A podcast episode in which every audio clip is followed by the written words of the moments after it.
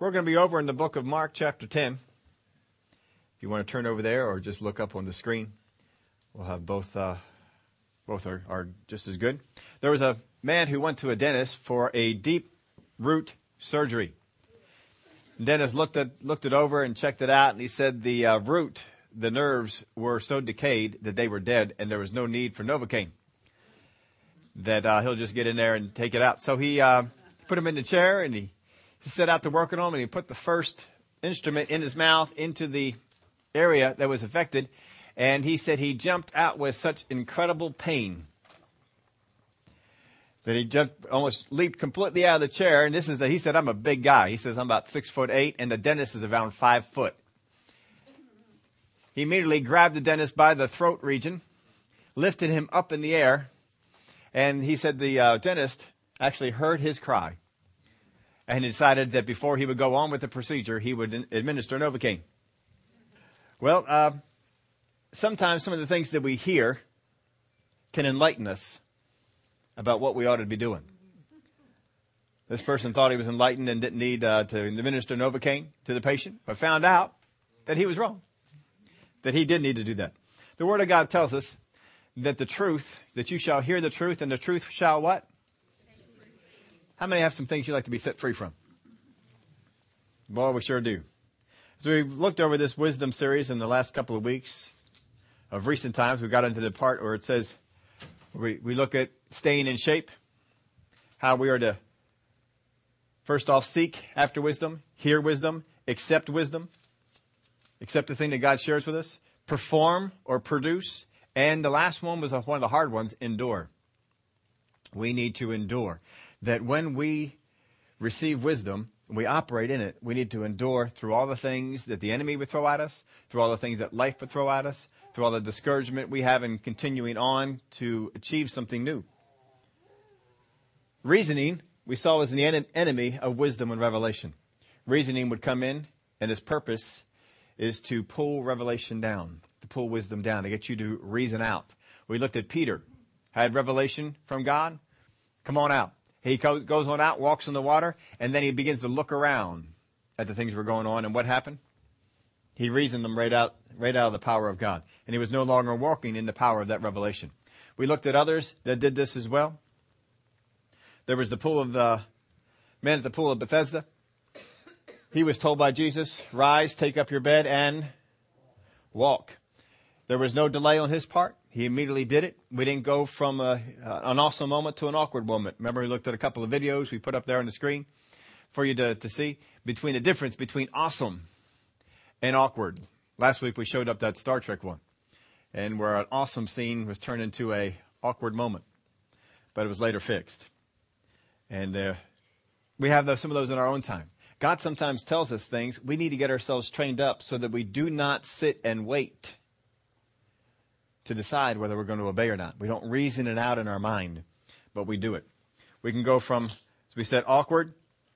We can go from awesome to awkward. And if we stayed awkward long enough, we go to awful. It is not good. Last week we looked at the woman with the issue of blood, one of my favorite stories. In the Word of God, we can learn a lot from her. We saw that her, that we saw that belief is the confidence that a thing is true. Belief is the confidence that a thing is true. Faith is the action of that confidence. Faith and belief are different. That's why there's two different words. Belief is the confidence that a thing is true. Faith is the action of that confidence. You may be confident that a thing is true, but not confident enough to walk out in it. We look use the example of a really high bridge over a really deep gulf. You may have the confidence that that bridge is probably going to hold me up if I go over it but you may not have the faith action to actually walk out on that bridge. There's a difference between having belief and having faith. Many people have a belief, but few turn it into faith where it is an action. We looked at the looked at the uh, things that were going on with the woman with the issue of blood, how she had built up in herself that belief that she heard some things from God. She heard some things, so got some revelation on this. Once she had that revelation, she began to mull it over herself. She began to think over to herself, I believe that this is true. I believe that this is right. I believe this is the thing that I can walk out in. And that's what we have to do. We have to build ourselves up in a place where we believe that the thing that we have, the thing that is true, the thing that we know will come about. That it will come about. How many of you have some things that you believe could happen for you? But there is a difference between what we believe and what we're doing. What we believe and what we're walking in. The woman with the issue of blood. I know if I just touch the hem of his garment, I know I what? I know I shall be healed. She said this a number of times. She said this over and over and over with herself. She didn't just say it once. She didn't just say it twice. She kept saying it over and over and over. We need to get to a place where we keep talking to ourselves the things that we know, the things that we believe, the things that we have come to, to learn. We're going to look at a story here this week. This is another one of my favorite healing stories in the Bible. This is the man uh, the, that was blind. We actually have a story very similar to this in two other places in the scripture, but just some minor differences. We're going to focus in the story in Mark chapter 10. There's also a story in Matthew chapter 20. In verse, you can write these down if you want to go back there and check these out yourself. Matthew chapter 20, verse 29 through 34 in this story, we see that they are departing from Jericho and that there are two blind men. This is the third time, this is the third time in the, in the book of Matthew that he talks about a story that is very similar to other gospels, but he talks about two people being used and the other ones talk about one. This is the third time he talks about two. Uh, they're departing from Jericho. In Mark chapter 10, they're departing from Jericho. Only one blind man, and this time we have his name. You all know his name? blind Bartimaeus. In Luke chapter 18, we have they are on the way to Jericho and there's only one blind man.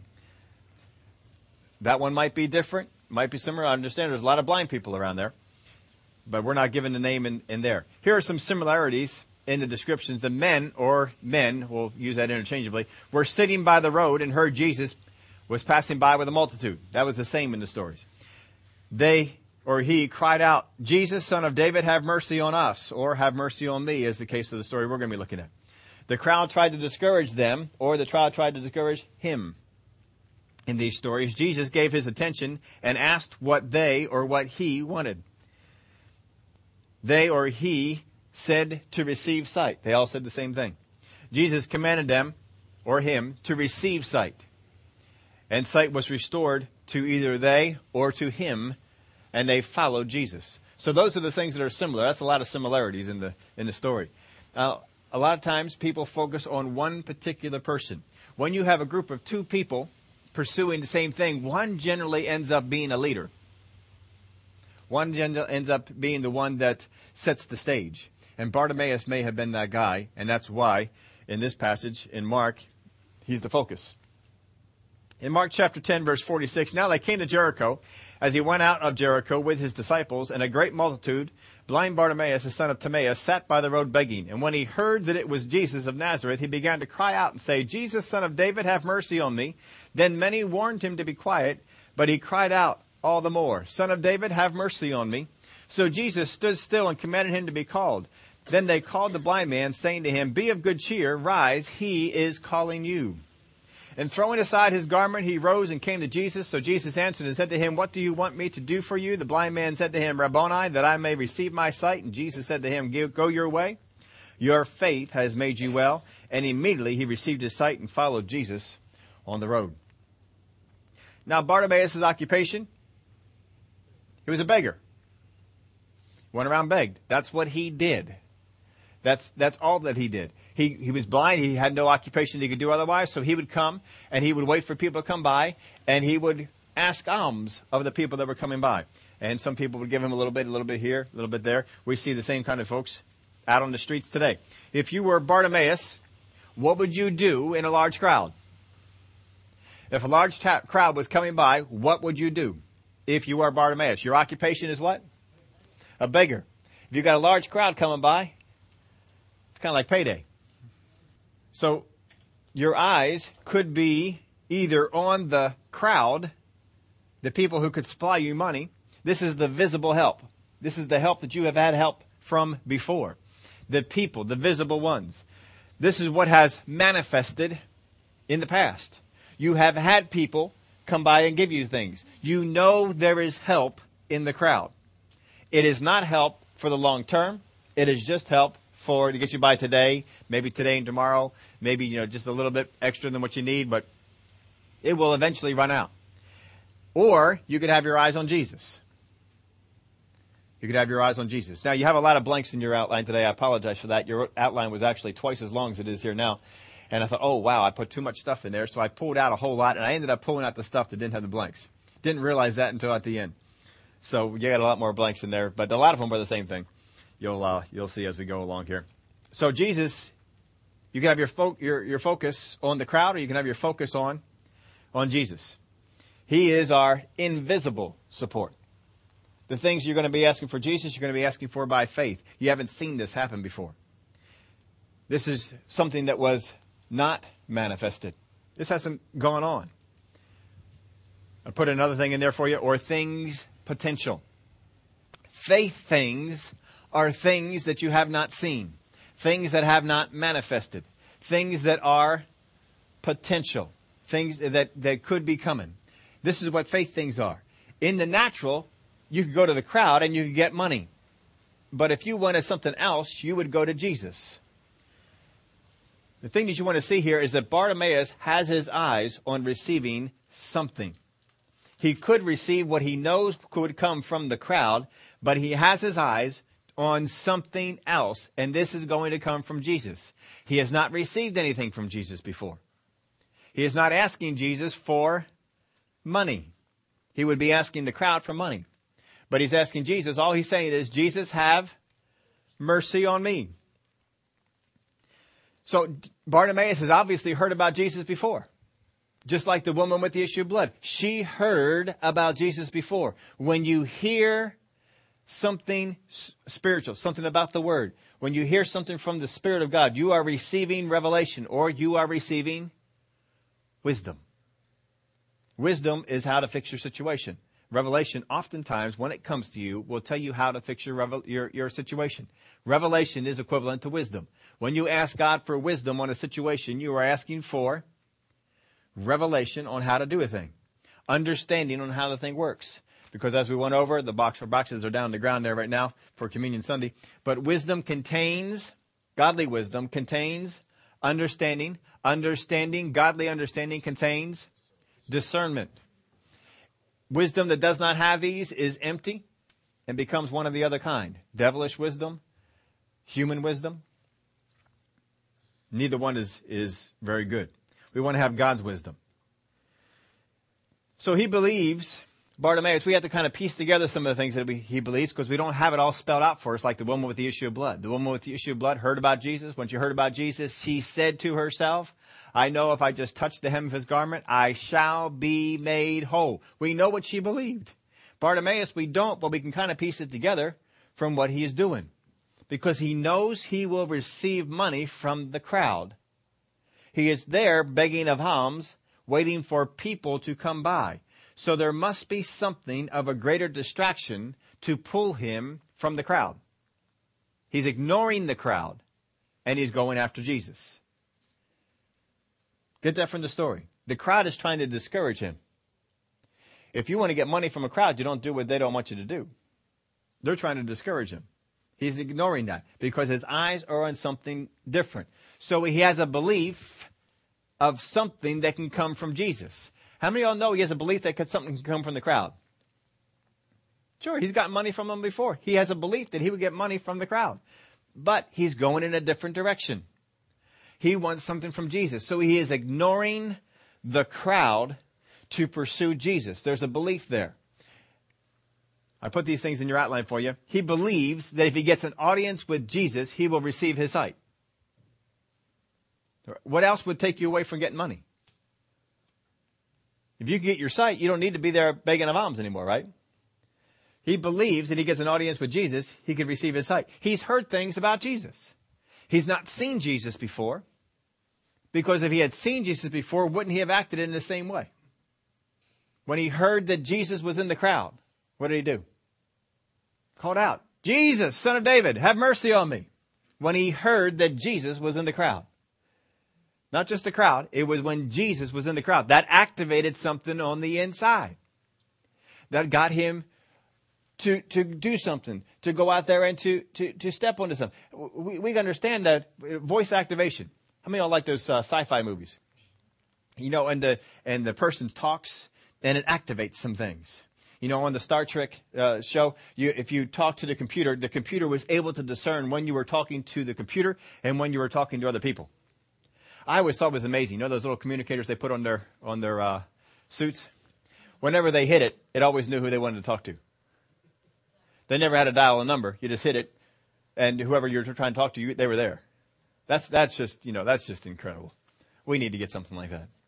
No more dialing numbers. Just hit the thing, and it knows who you want to talk to, and it sets you up. And, they always answer. How many times you called people and they don't answer? Not in not in the Star Trek world. When you call them, they answer. Hello. They're there immediately. Yes, Captain. it's it's just right there.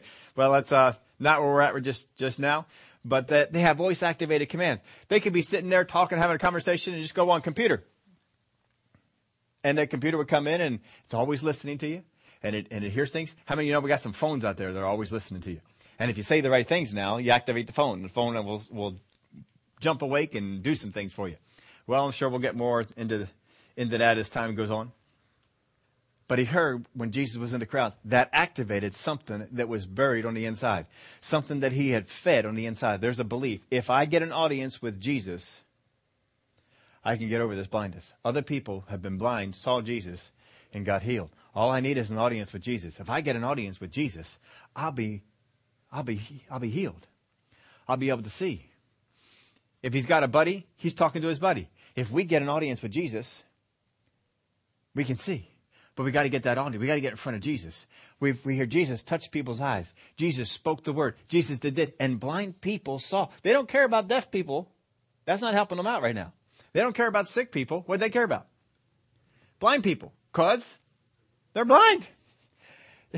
How did blind people get healed? They want to find out. Well, they, they were in front of Jesus. They were in front of Jesus. They got Jesus' attention. Hmm. So he believes that he gets an audience with Jesus, he will receive his sight. Does he have faith? Does he have a belief there that this is going to work? And he has, he'll act on this. He has a belief. He will act on this. We see this from the story. He will act on the belief that he has instantly. As soon as that belief is called up, he will act on it. So he has belief. He has faith to put that into action, but he is still blind. He is still blind. How many of you have a condition, something that you need to have changed, and you know faith can change it, but it's still going on? And you tend to think, I don't have a belief or I don't have faith. Or the enemy comes along and tells you that, or other believers come along and try and tell you that. You don't have faith, you don't have belief. Here's a man in the Bible. He has faith, he has belief.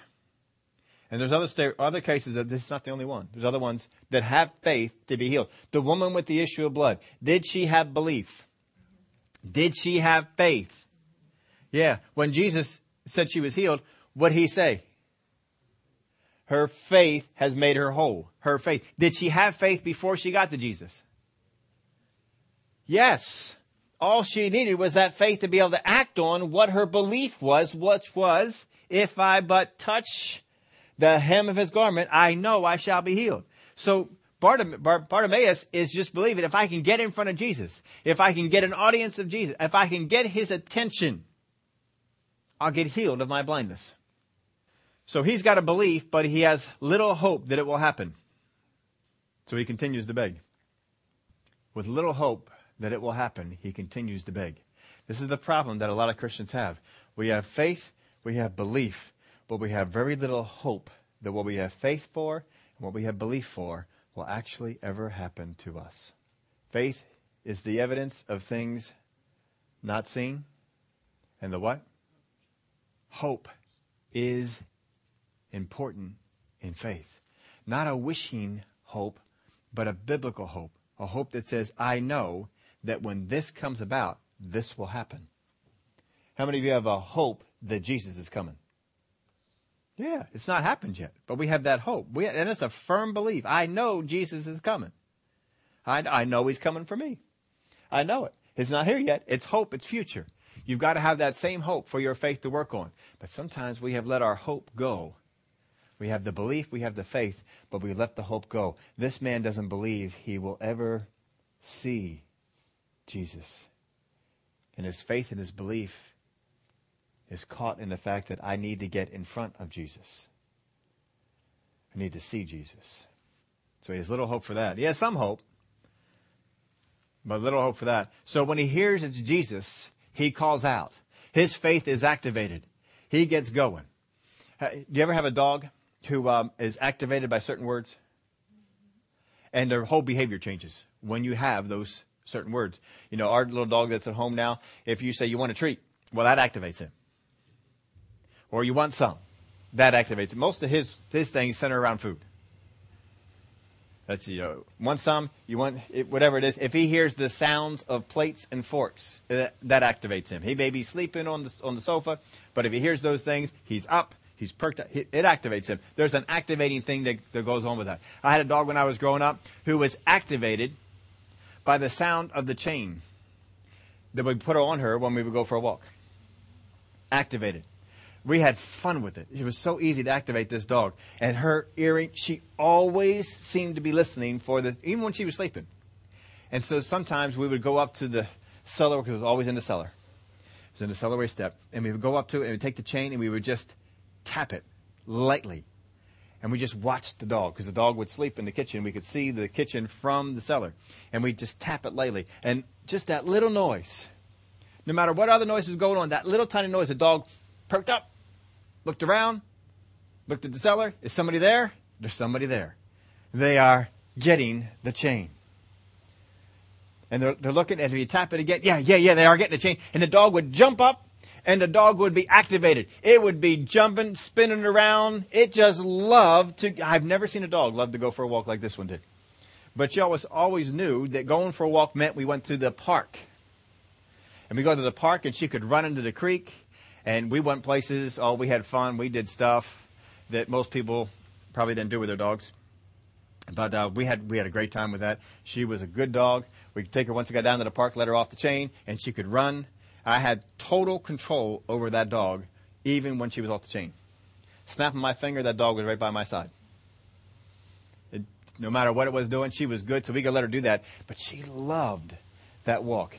The walk wasn't the best part. The best part for her was the end result at the at the park.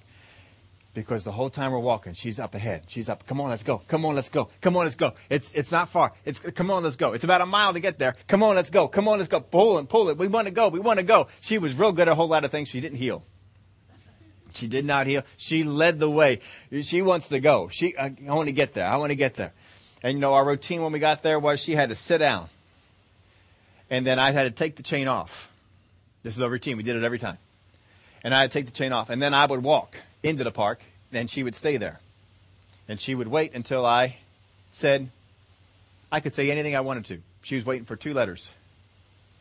Okay. As soon as she heard those two letters, she's off. I mean, she's just running and she couldn't wait. This was her moment. We went there almost every day. She couldn't wait. All she needed to hear though was that sound of that chain. And she would jump uh, you mean they, you did not see a dog? This is a good sized dog jumping up and down. Can't wait to get on there. You can't even get the chain on her. She's so excited. You have to get her finally calm down. Come on, calm down, calm down. We'll get the chain on it. Boom, off she go. That sound activated something that was in her, but dormant. Dormant. She's always excited to go to the park, but doesn't really see the opportunity for going to the park. When she hears that chain, ah, opportunity. This man, Bartimaeus, has the faith to believe that Jesus will heal him if he sees him.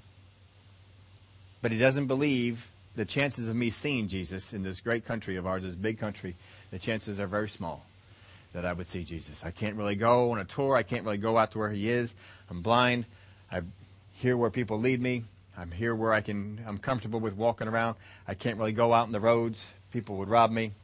It, uh, he doesn't have much hope to be able to get too, too far. So Bartimaeus, like many, had faith to be healed. Many of us have faith to be healed. And like many, was still sick, blind, or, or still blind, or I put in parentheses, sick and bound. Many people are still sick. Many people are still bound by things that their faith and belief would free them from. And they think the problem is because I don't have faith, I don't have belief. Sometimes it's just the fact that you don't have the hope to get it done. We got to hear the truth. John 8, chapter 30, John, John 8, verse 31. Then Jesus said to those Jews who believed him, If you abide in my word, and you are my, if you abide in my word, you are my disciples indeed, and you shall know the truth, and the truth shall make you free. You shall, that's future, right? As you are a disciple, as you are doing the things to be a disciple, you shall know the truth. And the truth shall what? Shall make you free. That's future. Just having the truth will not make you free.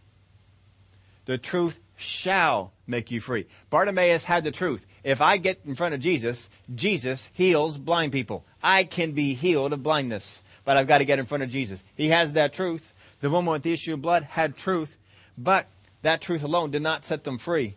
They had to do something more beside what was there with that truth. We have to do some things more than just what we, just having and possessing that truth. I put this in your outline. If knowing the truth will set us free, there ought to be a lot more free people. If knowing the truth will set us free, should there not be a lot more free people? Shouldn't there be? Because there's a whole lot of people who know the truth. There's a whole lot of people that know Jesus is the healer. There's a whole lot of people who know that Jesus will help them with their finances. There's a whole lot of people who know that Jesus will do this and do that. A whole lot of people who know the Word of God says this and that but not a whole lot of people walking in it.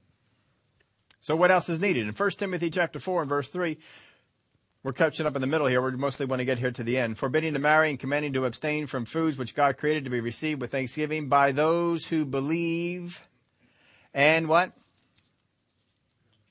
And know the truth. Who believe and know. Knowing the truth is not good enough by itself. You have to believe in the truth. You have to know the truth. You have to believe the truth. You got to act on the truth. And we saw from Bartimaeus and others, you got to have the hope that what you believe will come about. You got to have that hope. So we must also believe. Now this isn't in your outline, but having a desire for something is not the same as having faith for it. Having a desire for something is not the same thing as having faith for it. How many of you have a desire for a car better than the one you have? How many have a strong desire for a car better than the one you have? How many of you have a desire for a house better than the one that you have? How many of you have a desire for a job better than the one that you have? How many have a desire for a bank account with more zeros after the digits than the one you currently have? A desire does not bring that about enough, does it? Just having a desire is not the same thing as having faith for it. We have a desire for a lot of things. The Word of God talks about in Mark chapter 11, whatsoever things you desire, there, you, did, you do have to have a desire for it. Jesus, all the time, when people came up and asked him for things, they would say, What do you want? What would you want me to do for you? What's your desire? We got to find out what the desire is. You got to have a desire. If you don't desire a thing, there's going to be no faith for it. Jesus came up to the, the one man and he says, Do you want to be healed? Do you have a desire for it? Or you like being sick? Some people like being sick. You, know, you may know people. They like being sick. They like the attention. Having a desire for something is not the same as having faith for it. Having a need for something is not the same as having faith for it. We have needs. There are many needs in the, in the Bible.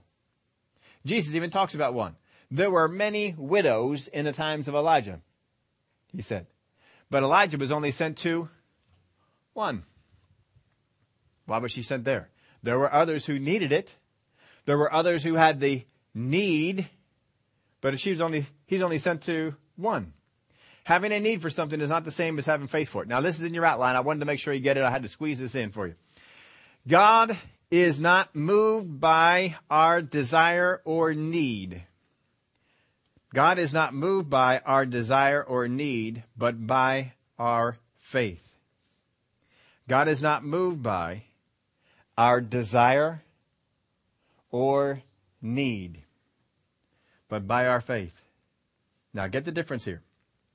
There is a difference between motivation and moving.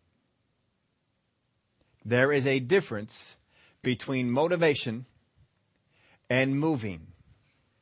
God is motivated to help you by your need.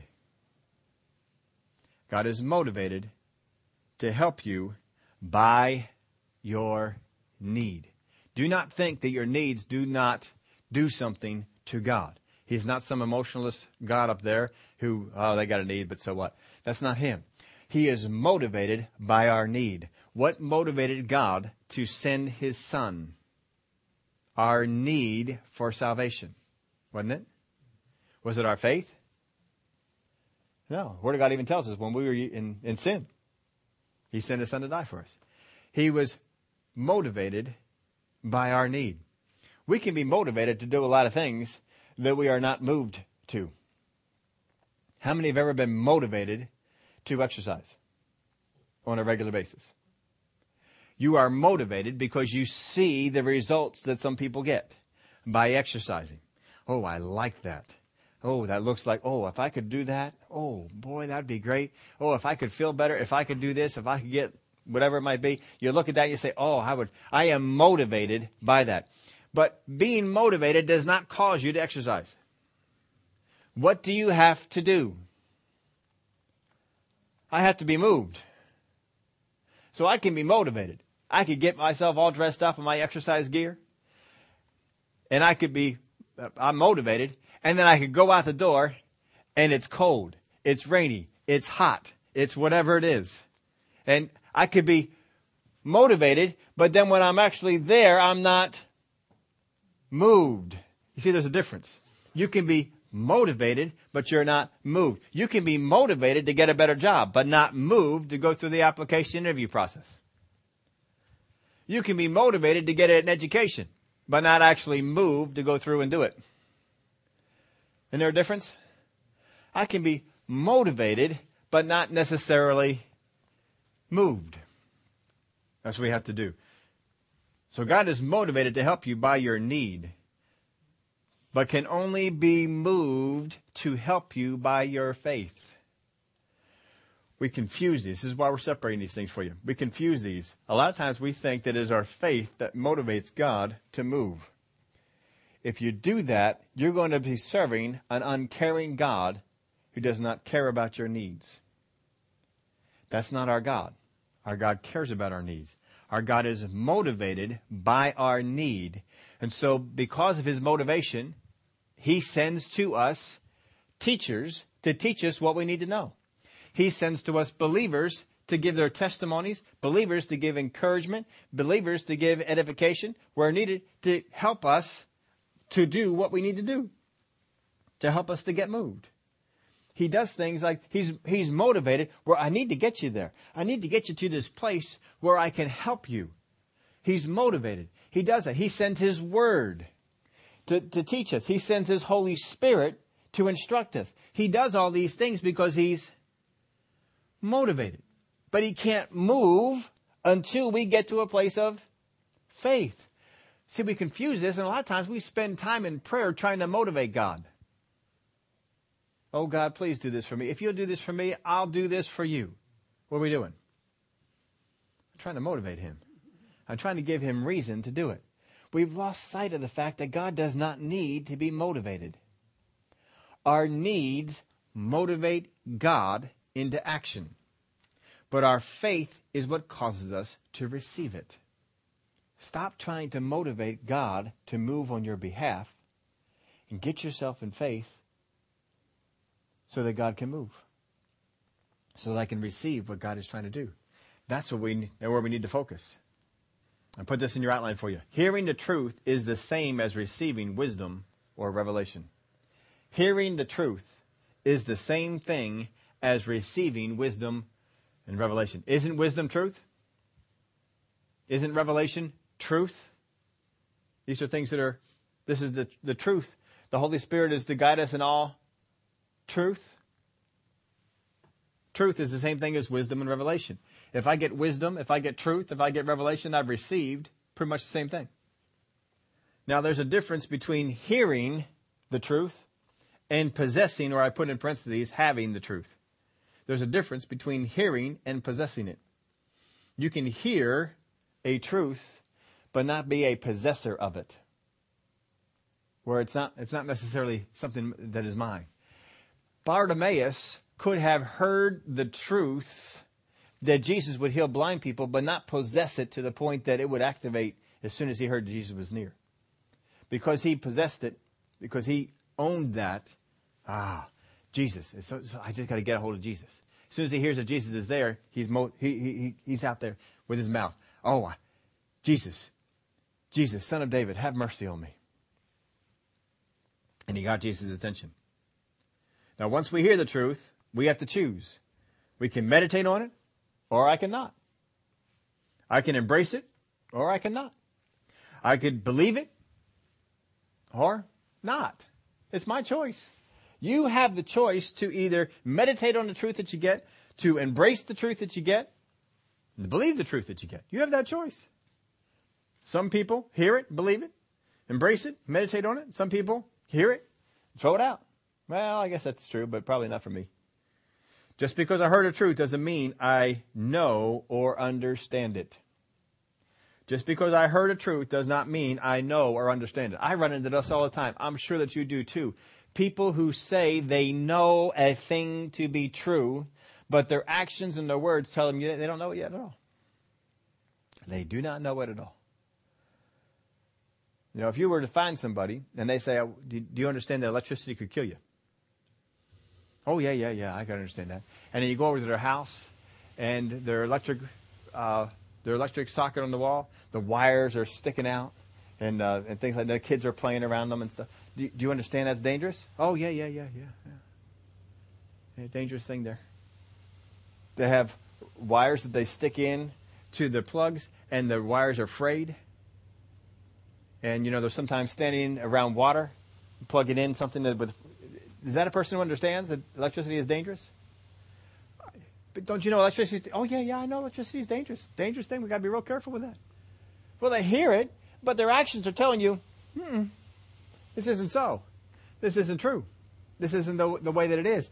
The woman with the issue of blood, if you just could meditate on that and meditate on that and meditate on that, this woman got hold of it. She possessed it. It changed how she responded to the people around her. Blind Bartimaeus got hold of this truth. It changed the way he responded to the people around him. The people around him are doing what? Discouraging him. Quit this. Stop making so much noise. Leave him alone. What's he doing? All the louder. Jesus, son of David, have mercy on me. I need to get your attention. If I get your attention, we can get this changed. We can do something here. He believes that. Too many folks say they believe something, but they quiet down as soon as somebody says something. As soon as the enemy comes up and puts a fuss up. As soon as their body says something. As soon as whatever it is they're believing for doesn't seem to be working. They quit it. That's not a possess- that's not a person who possesses that thing. That's not a person who, who owns it. You, oh, you are in possession. Most people that are here right now, most of you are in possession, let's say, of a car. If you were to walk out in the parking lot and saw somebody driving off with your car, would you say, Oh, well, I had it for a while. At least somebody else can enjoy it now. Is that something that you would do? No, we wouldn't do that. What would we do? we would pursue that person in that car. We would get in the hole. Can you drive? Can we chase that car? You would call the police. You would yell. You would holler. You would scream. That's my car. It may not even be your favorite car. It may not even be a car that you want a whole lot, but it's your car. If they're driving off with it, what do you do? No, that's mine. You are in possession of it. And if somebody comes over and tries to take that, you are upset. And yet the enemy comes in and says, God hasn't healed you. Oh, I guess not. Why? Because I don't possess it. I'm not in possession of that truth. When you become in possession of a truth, no one can take it away from you. Real good example, we've used this before. If someone were to come along and try and talk you out of the fact that you are saved, what would happen? Would they have a fight? Or would you just say, oh, I'm not saved? Oh, okay. Thought I was. No, you'd have a fight. You'd put up a fight. Because you, you are in possession of that knowledge. You understand that. I think one of the, uh, one of the most uh, uh, stark difference that happened this week, last week, it was sometime in, in here. How many of you heard about that uh, science vessel that went into, I think it was Antarctica, and got stuck in the ice? Got stuck, and they sent a, an ice cutter out there to get them out, and the ice cutter got stuck. So they had to send another one. You know what the news re- reporters were not saying a whole lot about? In fact, most of them, I don't think, said a, a word about it. This was a science expedition investigating global warming. They're trying to show that global warming is going on. And they got stuck in the ice. Not just any ice, but ice so thick they couldn't get through it, and the ice cutter couldn't get through it. So the news media, most of them, I you know, probably Fox and a few others probably go ahead and put that in there, but most of them left that off because it doesn't jive with what they. You would think, though, that if you were on board a, a vessel and you're investigating global warming and you get stuck in the ice, that that would do something to you. I believe the what is it, the north or south, somewhere in there, they've got records cold, and this cold that we're getting, you know where it's coming from? It's coming from the North Pole area. one of those freak things happened, and some of the air is coming down there. There's actually more ice in uh, our, our polar regions than uh, I think they're, they're, recording record amounts of ice, but they're not telling you that, telling us it's all melting away because uh, you know they have a, a thing to do. But wouldn't, wouldn't that jive some? If you really believed global warming and you get stuck in the ice, and an icebreaker gets stuck in the ice trying to get you, and I believe where they were at, it was summertime. They went because it was summertime, not because you know they didn't go in winter. It was summertime for for that region. It was it was summer. They got stuck in the ice in the summer. Summer is when it's warmer than winter for, for a region. You would think that would do something to you, wouldn't it? Well, it doesn't. Some people, they're just not in possession of the things they ought to be in possession of. They're just, it's just not all, it's not all there. But anyway, that's, uh, we can laugh at them for their, the things that they've got going on there. But we've got to take the truth and we've got to become a possessor of it. We got to have things that our hope is locked on so that when those things come about, it activates it. My, my faith is act, I, I will move. I will respond. Blind Bartimaeus had a hope. If I ever see Jesus, this is what I'm going to do. I'm sure that he was sitting by there begging of alms, thinking about this. If Jesus ever came by, what would I do if Jesus ever came by? Huh. I think I would stand up. All right, well, what would you say? What would you say to Jesus?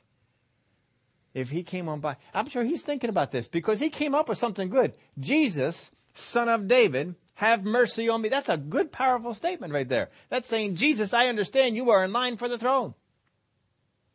That'll get Jesus' attention. Most people were not aware of that.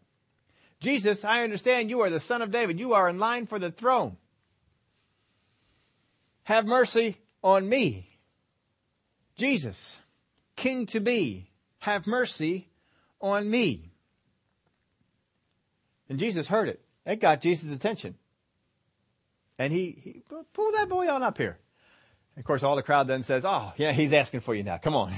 We're your buddy. Let's, go, let's go up and see Jesus. I, I've got you. We'll take you on up there. And we saw that as he was there, uh, Jesus said to him, uh, he, he received his sight, and Jesus said to him, Your faith has made you well. What was his faith? What was his? His faith is, faith is an action. Not a, he didn't say your belief made you well. He said your what? Your faith made you well. Well, we go back to the story, we find out then when they, when blind Bartimaeus, when he said Jesus is calling you, what does he do? Throws away his cloak. That is a blind cloak. It is issued by the government, by the people, they're the Jewish, Jewish people, to say you are an authentic blind person and can beg of alms. That's what it said. That's what his little cloak said to him. He threw it away. Why? Because I know I don't need it. I've got a, I got belief, I got faith. All I needed was that hope to be activated. Once the hope was activated, Jesus came by. Now I don't need that. My faith is going. He acts on it. He takes his blind cloak and he throws it away. Is a blind person going to be able to find that? What if somebody non-blind picks it up? They can sit by the gate and they can beg for alms. He throws it away. He doesn't throw it away until he's got all things lined up belief, faith, and hope. When he's got all things lined up, he then throws it away. Now I don't need that anymore. I needed some, I needed that hope to come up. Now the hope is there. I got belief. I got faith. He goes on. Just because I heard the truth doesn't mean I know or understand it. You hear a truth. You need to meditate on it. You need to get in possession of that truth. I went through chemistry class. I came out in possession of nothing. I own not a thing from chemistry. I didn't like it. Some people came through chemistry class and are in possession of most of all that they learned. Not me. If you ask me a chemistry question, not going to. I may know a few people, a few numbers on the uh, table, a few abbreviations and stuff like that, uh, but no. We're, you know, I, I, understand a few basic things. Don't mix chlorine and don't mix. You know, I understand some some things in, in there. That's just basic. But I came out of chemistry class with nothing. I would say that about English, but apparently I came out with a little bit more understanding of English than I thought. I despised it. I didn't want to be in possession of it. I did not like it. But apparently, you know, afterwards I actually saw myself doing some of the things that were in the English class and breaking some things down. So I guess I was in possession of a little bit more. But we got to get in possession of it because knowledge that I just know does not help me, but knowledge that I am in possession of and I can do something with it. That's functional. I may have heard for many it for many years, but until understanding comes, it will not set me free. You may hear that Jesus is the healer. You may hear that faith will make you whole. You may hear these things for years and years and years and years. But until understanding comes of the knowledge that you have, of the revelation that you have, until understanding comes, it will not set you free. If you are still bound, but you say, but I know the truth, then what you are saying is, I don't have the understanding of it yet. So press in to get the understanding. Proverbs chapter 4. What are the things we're supposed to get? wisdom and understanding. We need to get those things. I need to press in for understanding. When I see a concept in the Word, I need to press in until I understand that thing. I need to make sure that nothing stands in my way. I am going to understand how this works for me. And nothing's going to stop me. I listen to all the tapes I can. I listen, I read all the books that I can. I read all the scriptures that I can. I pray about it. I pray in the Spirit about it. I meditate on it. I do these things, I'm going to receive understanding of how this works for me. I'm going to get it. That's what you need to do. That's what you need to press in. The Word of God says the truth shall make you free. The truth shall make you free. The truth has the potential to set you free from anything you are bound with. Anything. How many have ever heard, you know, people talking about their bodies? Well, I guess my, I'm getting old. My body's just falling apart. Well, I used to be able to do that when I was younger, but I'm older now.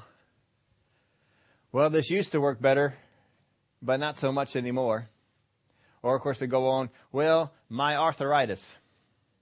Right? Okay, they possess it. And anytime that you talk to them about it, you know, you need to do this thing. Well, I would, but you know, I'm really sore. I can't really do those things. Why? Because I am more in possession of what is hindering me than in possession of what the Word says. I have to get myself in a place where I am more possession of what the Word says because it will set me free from what I'm in possession of that the world has taught me. I may have ever heard a condition, I may have ever suffered from a condition and the doctors tell you it won't get better. It's, that's how it's going to be. It probably just get worse as, as you as you go on. You get a sickness or a disease. Well, that won't ever go away. You'll always have that.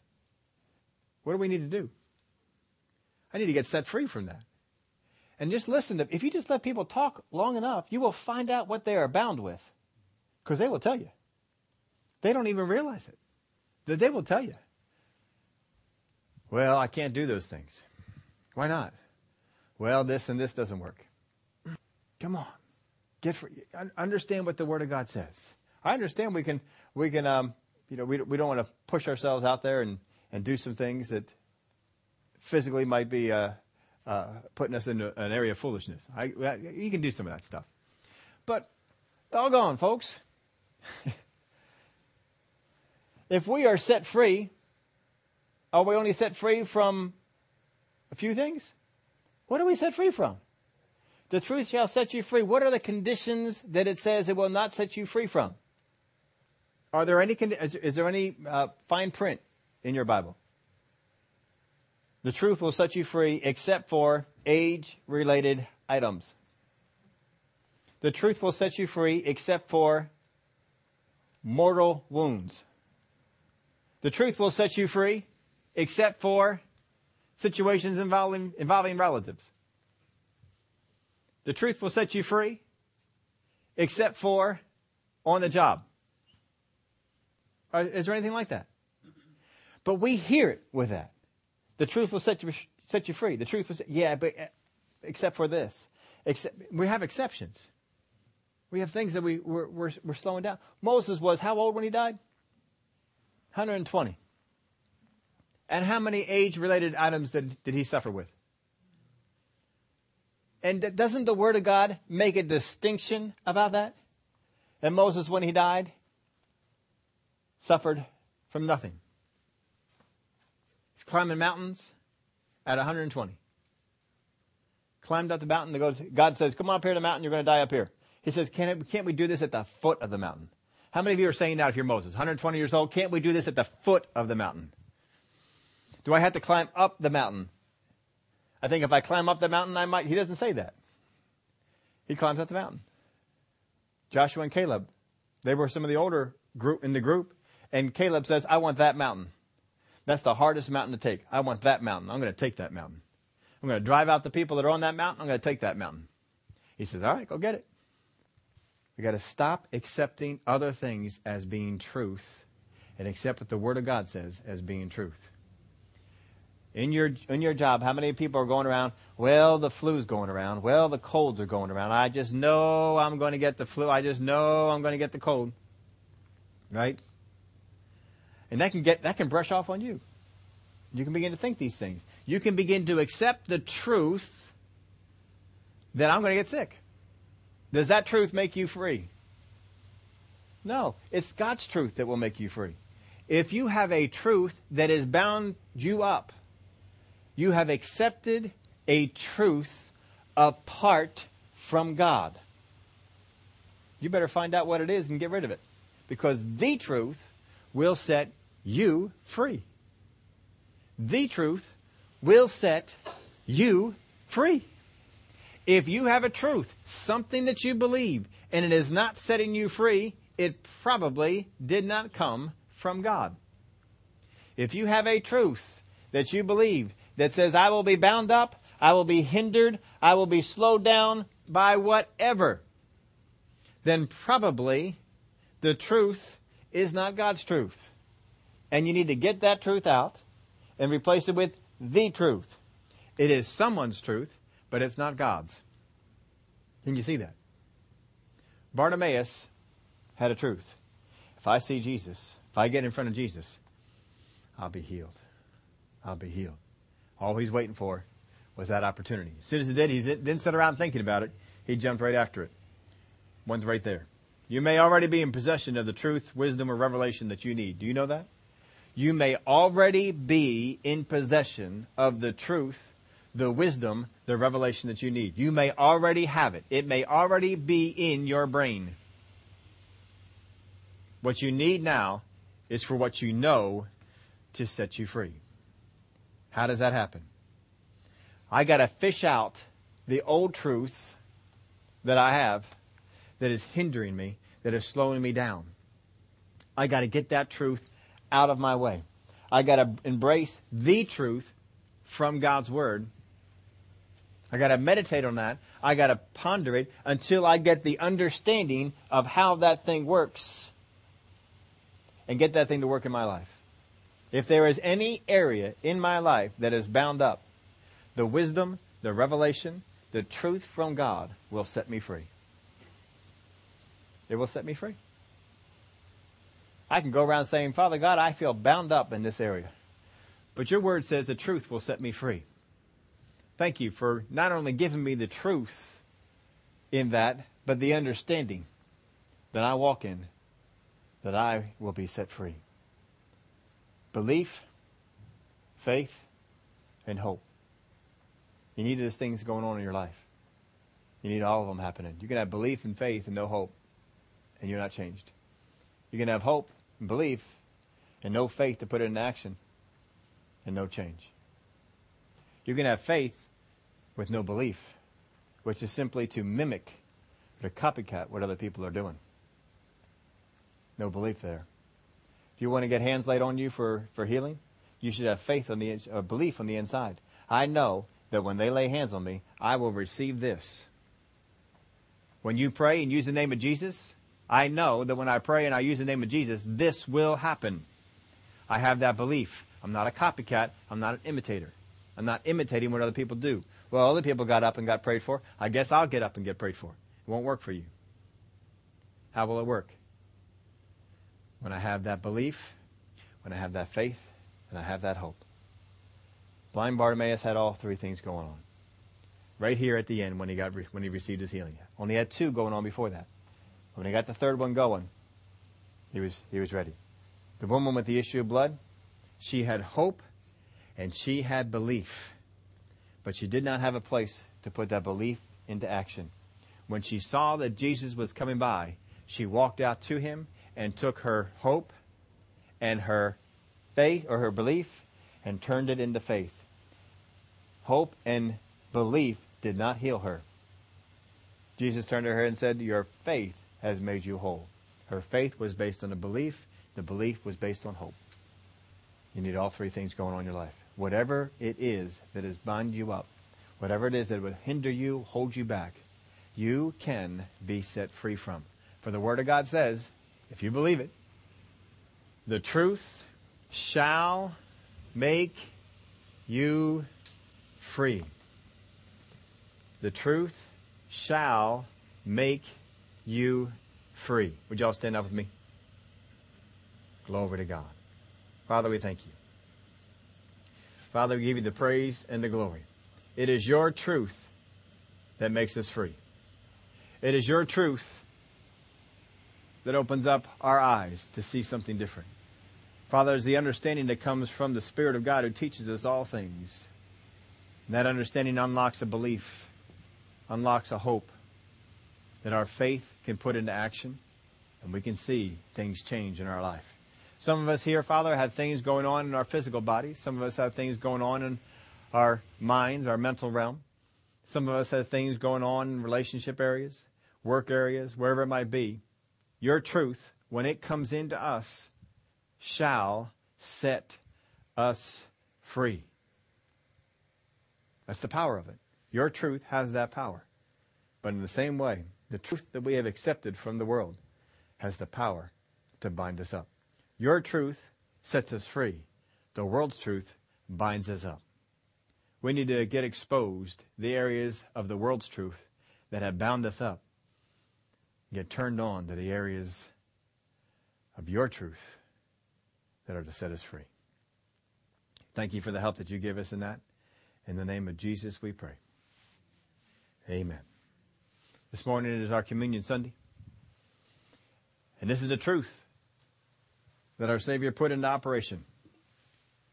On the day that he was betrayed, on the day that he was to be offered up as a sacrifice for us, on that day, he took the disciples up into the upper room for a lesson.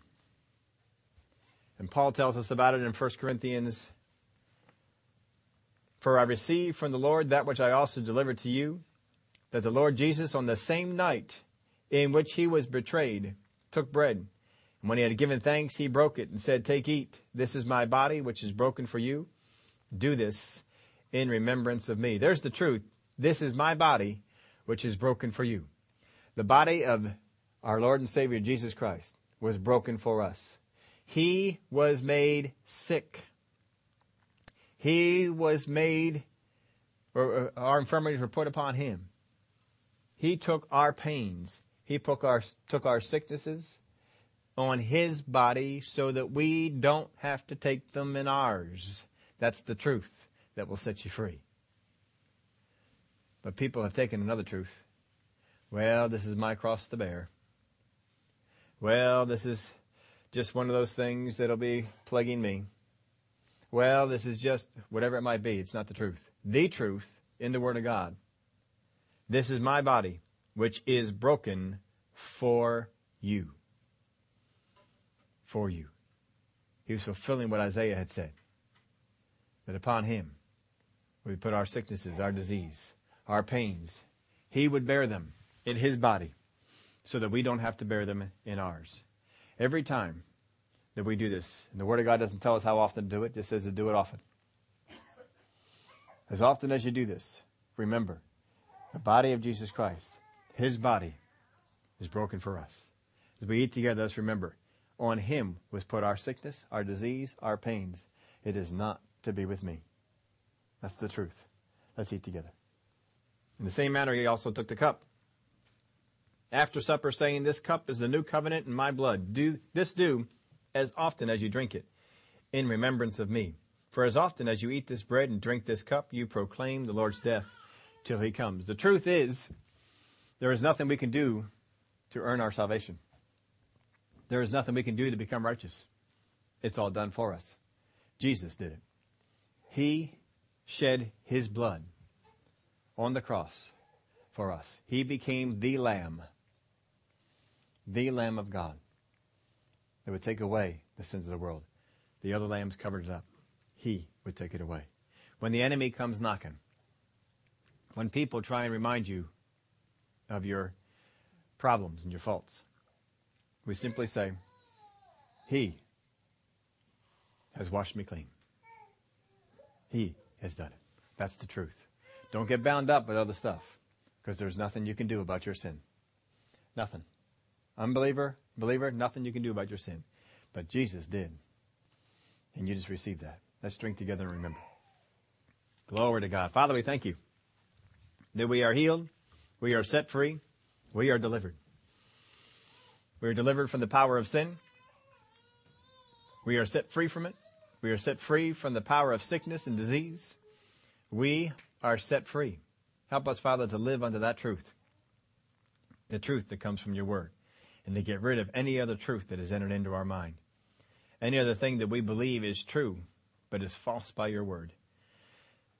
We want to hold fast to those things that you have taught us. In the name of Jesus we pray. Amen.